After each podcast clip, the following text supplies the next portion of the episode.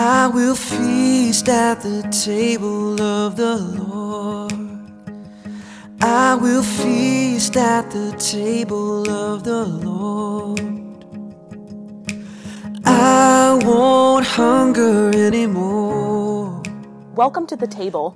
You are listening to the Kingstown Communion podcast with lead pastor Michelle Matthews. The Kingstown Communion is a new United Methodist church existing to gather people into communion with Jesus Christ through courageous conversation, creative community, and collaborating for the common good.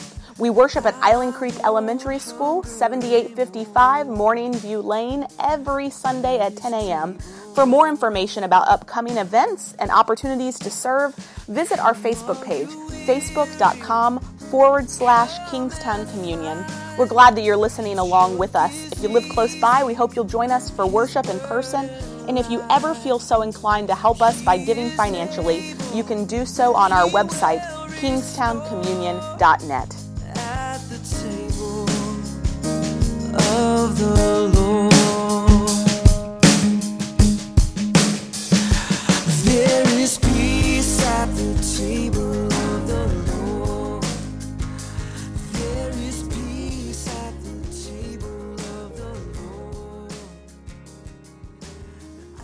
we are in the Psalms, you all will read the scripture with me. Okay? So let us read this responsively. Please, Lord, don't punish me when you are angry. Don't discipline me when you are furious. Have mercy on me, Lord, because I'm weak. Heal me, Lord, because my bones are shaking. My whole body is completely frozen, but Lord, how long will this last? Come back to me, Lord, deliver me, save me for the sake of your faithful love. No one is going to praise you when they're dead. Who gives you thanks from the grave? I'm worn out from my anguish and complaint. Every night I drench my bed with tears. I soak my couch all the way through. My vision fails because of my sadness. My foresight is weak because of my distress. Get away from me, all you evildoers, because the Lord has heard me crying. The Lord has listened to my request. The Lord accepts my prayer. All my enemies will be ashamed and completely terrified. They will be defeated and ashamed instantly. The word of God for us, the people of God, this morning. Thanks be to God. Could you get the light for me? I think we've lost our capacity to hold pain, I think, and discomfort, even discomfort. I mean, I think I think it's a couple of things. I think that we live in a culture that tells us that being vulnerable and being tender is being weak. And weakness is something that collectively we abhor. You know, we can't, so we have no tolerance for weakness. We're, we're I mean, to say we're sickened by weakness. And so culturally, I think there's this pushback to be strong, to put on your game face. And so I think culturally, the message is weakness is, and I don't even think disgusting is too strong of a word in our culture. And so I think there's this cultural piece. But I also think that part and parcel of that is our unwillingness or our inability sometimes to hold space for pain and discomfort. And that's one of the things that I think faith communities where they miss the mark sometimes because I think often faith communities always perceive it as an unwillingness to be in the dark, an unwillingness to feel pain, an unwillingness to feel discomfort.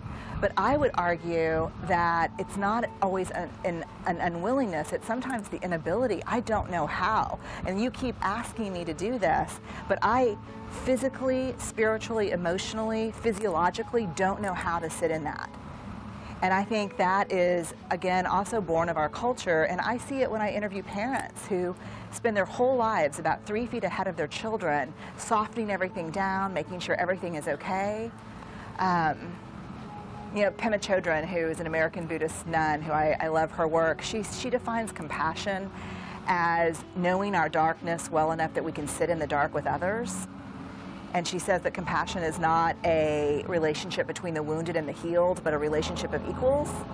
And I think that's really powerful because as a parent, I think one of the ways we start to change culture is when my kids are struggling, It's not my instinct. I'm not hardwired to let them struggle and sit in the dark and sit with them. I'm hardwired, I think, to flip on the lights. And so to me, we start teaching compassion and teaching the ability to hold space for pain and discomfort by sitting with our kids in the dark rather than fixing them, letting them feel their way through. But I think we, and I think so, I think when faith communities say, why aren't you willing to feel the pain? I think we have to go back even further and say, how can I help you learn how? How can I teach you how to hold space for this? And I think it's even a hardwiring issue. I think that's why we see, you know, a lot in my research, I talk about us being the most addicted, medicated, obese, and in debt, and busiest adult cohort in human history. I think numbing is one way universally that we have learned to manage discomfort. I don't think you can talk about individual and collective holding of vulnerability without talking about shame. Even in grief, people say don't wallow. And so the shame, you know, this, you know, the shame is this like universal human emotion that we all experience that tells us that we're not good enough and that we're not worthy of love and belonging, things that we're hardwired to experience. You know, where there's no love, where there's no belonging, there's suffering always. And so shame is this extremely effective emotion that says you're not good enough. And so one of the things, if we want to help people learn how to embrace vulnerability, we cannot do that without visiting shame and talking to people about what are the messages and expectations about being vulnerable that are stopping you. You know, for me, you know, I'm fifth generation Texan, very German American. There were just very unspoken messages in my family growing up. You know, we don't get sick, we don't miss work. You know, for me, to learn how to be vulnerable, which was not my natural way of being, I had to first address the gremlins. You know, the shame messages that said vulnerable people are weak, they're indulgent, they're lazy, they are, you know. And so once I understood those messages and where they came from, I could decide, make a conscious choice to say, I'm not buying into it. So I think the way we start, and this is another thing that we can't stand in our culture, we make change by addressing first what's getting in the way. You know, what are the messages and expectations that get in the way? When we look at men, I do a lot of work with men, and there was a great study that came out a couple years ago that talked about what are what are the qualities that are most important in our culture, the US, for men to be considered masculine? And I think number one, two, and three were primacy of work, Nothing comes before work, not family, not partners, not faith. Nothing becomes before work. Number two is emotional stoicism, show no, no emotion at all. And number three was power over women. You know, and so, and then you look at what the top three for what are the most important norms for femininity in our culture thin, nice, and quiet. And so you have to really address some pretty serious cultural messages and expectations before people are going to buy in and say, I'll give being tender a chance.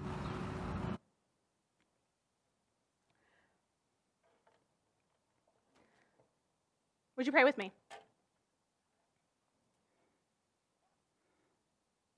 God, this morning we want to give um, being tender a chance. And so, whatever uh, preconceptions we come to this place with about that, about uh, sharing our weaknesses, sharing where we struggle, sharing, God forbid, broken relationships or debt up to our ears. We know that you're willing to hear those things and make us a faith community that is willing to hear those things as well. It's in Jesus' name we pray. Amen. I remember sitting in church history class. Um, we were required to take um, church history in our first year of seminary, and it felt like a large part of that class was just kind of talking about all the heretics that there were throughout history. And so it seems like it was about the, the Christians who had gone before, who had lobbied or encouraged ways of belief or particular doctrines that were eventually shut down by the church later. One of those heretics that I learned about was named Marcion. I have this soft spot in my heart for Marcion. He lived in the second century, and Marcion lobbied for us to get rid of the Old Testament entirely. Just, just get rid of it. He had read it, he didn't like what he saw in it. There were stories of people um, who were vicious and violent and promiscuous and adulterous and faithless and addicted to money and greed. And Marcion had read what God did to those people who were vicious and violent and promiscuous. And Marcion said, Well, we don't need this. Just get rid of it all. All we need for salvation are the gospel stories, the ones about Jesus' life, death, and birth, right? And, and resurrection. And all, all we need to have for salvation, Marcion said, are those letters afterwards, the letters that taught us how to love and live like Jesus did, how to live in community with one another from Genesis to Malachi. Just like lop all of that off. We don't need that in order to know who God is.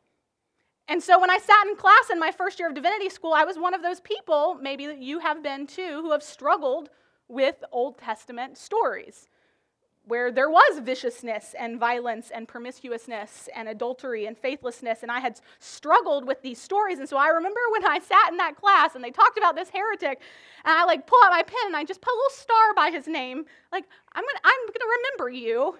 And um, you, you may be onto something here. I mean, I don't know. Well, I'll, I'll stick out the rest of the class. Except in the same semester, I was also required to take a class called Introduction to the Old Testament with a professor named Ellen Davis. Ellen Davis is, is not someone who would have put a star by Marcion's name. Um, she refused to lop off the Old Testament. Instead, she taught us to love it. That's what she was there for. Dr. Davis wrote a book, Getting Involved with God, Rediscovering the Old Testament. And in this book, Dr. Davis says that Christians normally do one of two things where the Old Testament is concerned. She says that Christians either try to pull a Marcion and pretend that the Old Testament isn't there. They would really get kind of mad if we actually cut it out of the Bible because then that would sound that, that but they act as if it's not there. That's right. um, or uh, Christians do something else. Uh, they, they begin to pick at places in the Bible that may be a little bit easier to take. So they, you know, graze over Genesis a little bit and, and they um, do a little grazing and, and in those passages people think might have involved Jesus or might have been about Jesus, you know, do a little grazing in that one non depressing verse of Jeremiah that seems to be on every graduation gift ever. For I know the plans I have for you, says, the right? So we just do that little grazing and we pick and choose what we like and what we don't like, and we pretend that the rest isn't there. And uh, neither of these are satisfactory to Ellen Davis. The grazing and the seeking to avoid it altogether robs us of getting to know God, who the God who rises up from the pages of the Old Testament, the God who has been and always will be deeply involved in our incredibly broken lives. And so in this book, Dr. Davis sort of takes us by the hand and walks us more fully into this intimate relationship with God. Speaking of intimacy, have you all seen the show Married at First Sight? Okay, some of you have. All right, good. So it like showed up on my Netflix queue. It's a show where three couples meet for the first time at the altar. They get married, and then they go, and there's this eight week experiment to see are they going to stay married or get divorced after eight weeks feel like I just did the exact promo I've heard as like I've seen it I've seen it advertised. I may or may not have binged this a little bit. Uh, strictly research. So the couples on this show, the couples on this show work with a counselor and a pastor throughout this 8-week experiment. And the thing that these advisors say to the couples over and over again is that the foundation to an intimate relationship is communication. I mean, we all know that. The foundation to an intimate relationship is being able to talk to one another and being able to hear one another. And it's not based on reality shows, it, it's, it, we know it to be true. Knowing how to talk to one another is kind of the bread and butter of relationships that thrive. And Dr. Davis seemed to agree because the first step in getting to know God more deeply, she says, more intimately, is not, it's not about faith. It's not about trust. It doesn't start with the creation story. It doesn't start with the law. It doesn't start with the prophets. She says it begins in the Psalms. Apparently, the first step in coming to know the God who is deeply and irrevocably involved with us is found tucked in the middle of the Old Testament. The foundation to an intimate relationship with God is how we speak to God. And the Psalms teach us how to do that. They teach us how to engage in conversation with God. Several years ago, there were a couple of 20 somethings, and they were living in New York City. Their names were Liz and Bill, and every day of the week, 12 hours a day, Liz and Bill would stand on a street corner and hold up a cardboard sign that said, Talk to me. And at first, people were totally skeptical. So, like, are you trying to make money on this from us? Is this one of those TV shows where somebody's going to jump out and tell me, gotcha? Uh, but, but eventually, people realized that Liz and Bill really meant what they said when they said, talk to me. And so a lot of people took them up on it. They started talking about their bad breakups and about losing jobs, and they talked about their dreams and their beliefs and, and their family, and they talked about light things and heavy things. And they talked because someone with a sign just said they would listen. That's all. And the Psalms, the Psalms for us, are our cardboard sign from God that say, Talk to me. God is saying, Tell me something. Please tell me anything, really just anything about your life. Light things, heavy things. Cry out in grief to me. Scream your doubts to me. Spill your guts to me. If you're furious, I'm here. Just talk to me. And as we read in the Psalms, we realize that God really is open to hearing all sorts of things from us that we actually believe this audacious claim that God cares when we're in pain and we're, when we're experiencing joy too.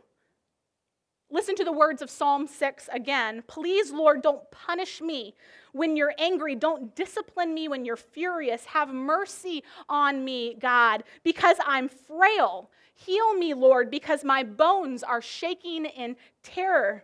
Save me for the sake of your faithful love. No one is going to praise you when they're dead, God. Who gives you thanks from the grave? Heal me, have mercy on me, save me. I'm so broken that my bones are actually shaking. Who is going to praise you when they're dead? You can almost hear the psalmist say, God, for the love of God, do your job. Or listen to these words from Psalm 58, one of what we call the cursing psalms. Break their teeth in their mouth, God. Let them be like the snail that walks that melts away, like a stillborn child that never sees the sun. And it makes me makes me sick to even read that out loud. Whoa.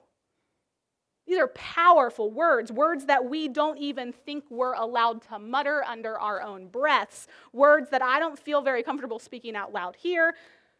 But in finding these words, somehow in our sacred text, we see that somehow we have been given permission.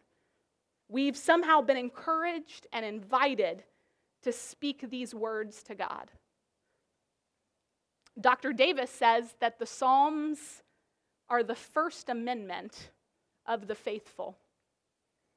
They guarantee us complete freedom of speech before God. And they give us a little window into how we exercise our freedom with one another, too. So if you're not sure how to begin talking to God or to one another, start with the Psalms. The Psalms are our script. John Wesley, the founder of the Methodist movement, used to read five Psalms a day because that meant that when there were 150 of them, he could get through them in one month and then he could start all over again. Saints throughout the centuries have used these Psalms in order to engage in conversation with the creator of the cosmos and to learn how to translate that conversation into the first person where they live and where they work and where they play.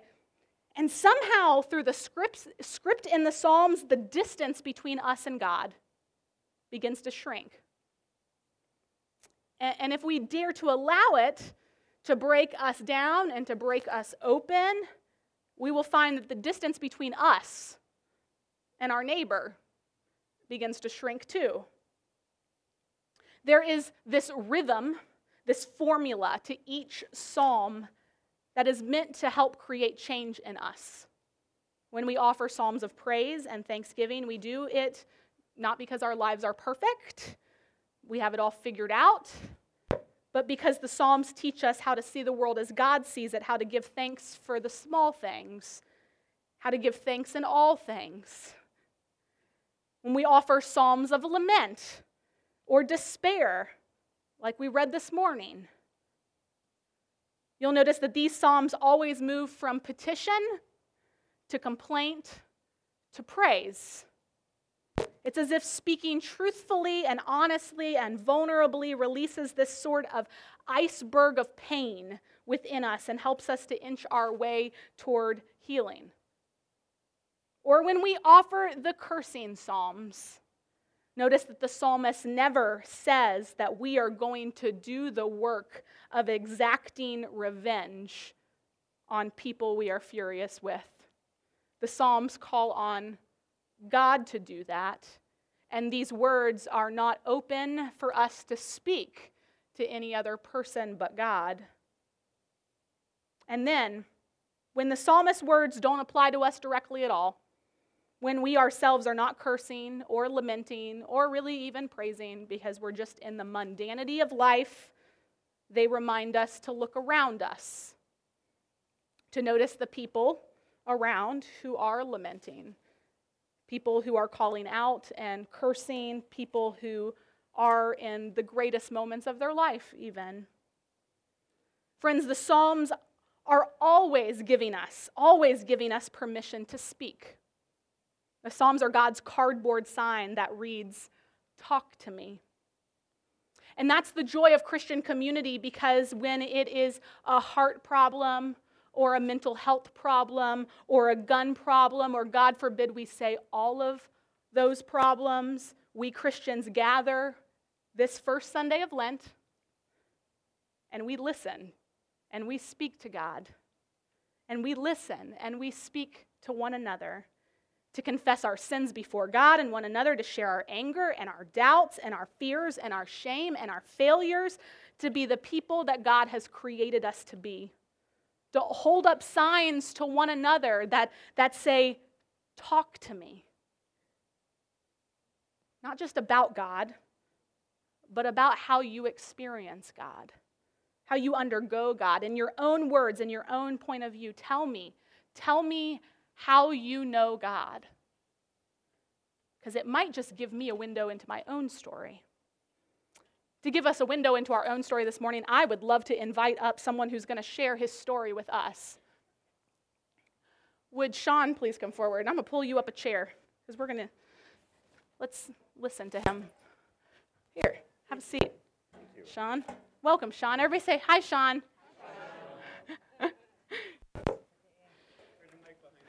oh, yes, there is. Mm-hmm. This this good? Okay, so thank you. Thank you for the introduction. Um, this is the second time I'm testifying in front of Kingstown. The first time was about why I give to Kingstown. And uh, funny story behind that when Michelle first asked me, my first thought literally was, how much more could I donate to not have to talk? that was my literal first thought. And my second thought was, no, Shaun, you cannot try to bribe your pastor. That's not okay. I don't know if it would work or not, but it's not even okay to try. Um, but I did it anyway, and I'm glad. Um, but I wanted you to know that I was called, and my first thought was no. No, I, I don't want to answer that call. Um, but I did, and I'm glad. Um, the the other thing I want to say before we get going is, for those of you who follow us on Facebook, uh, Michelle apparently loves the picture of me driving the boat. I really do. I do. I don't own a boat.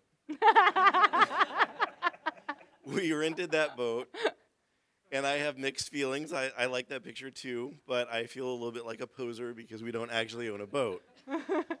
um, so, you know, but thank you. It is a good picture.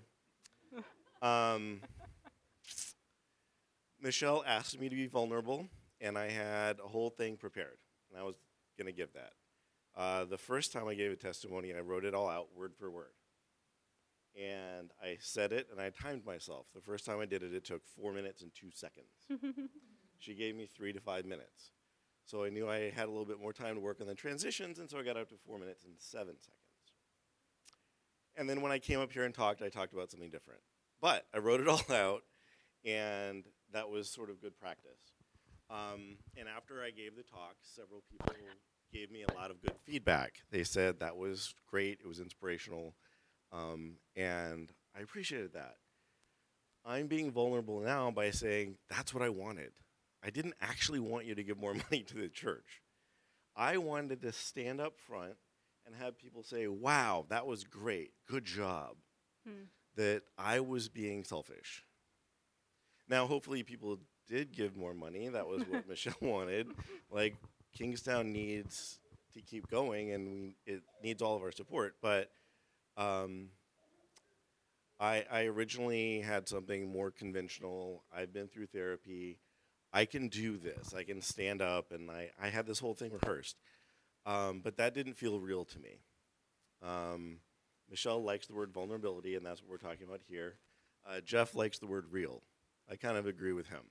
That that to me, um, between where I was and vulnerability, halfway there is sort of real. So, um, what I'm focused on right now is I'm going to try and do both things by peeling back the veneer a little bit. That um, both of my parents are successful professionals, and I was raised from a very early age to have professional face. And I can do that. I know that it's comfortable to me, and it's even useful. Like you, like you don't necessarily want to know all these things about someone else's life. Um, I guess the point that I want to get across is that this is hard. I personally want to hear other people's testimony too. And I want to encourage you that you can do it too, and that it's okay if it's hard. If it's it's okay if you don't answer the call the first time it happens. Keep it in mind, and just continue this process with us. Thank you. Thank you, Shaun. You're welcome. Thanks.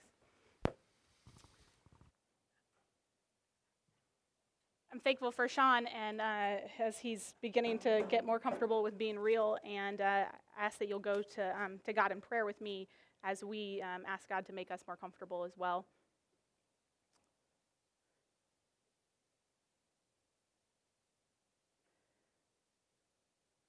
God, break us open so that we um, will talk to you. Make us less consumed with our own lives so that we'll talk to you. Open our ears and our hearts to listen to, to the folks around us who are hurting and in need um, of an ear for someone to say, hey, listen, I'm here to say whatever you want.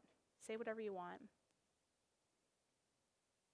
God, we confess for the ways that we have used the opportunity to talk to others um, to hurt people, nor to, to make them, to make ourselves feel better, to make ourselves feel like our lives are more together as we listen to those lives that aren't so together.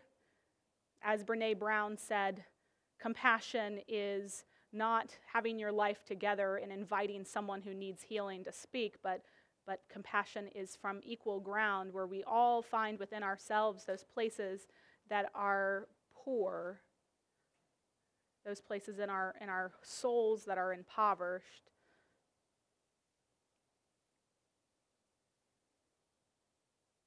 It is in moments when our souls are impoverished and we don't know what to say though that you you teach us how to pray god. And you taught us to pray like your Son, our Father who art in heaven. Hallowed be thy name, thy kingdom come, thy will be done, on earth as it is in heaven.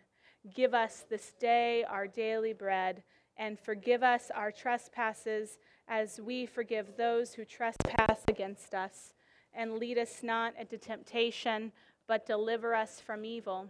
For thine is the kingdom, and the power, and the glory forever.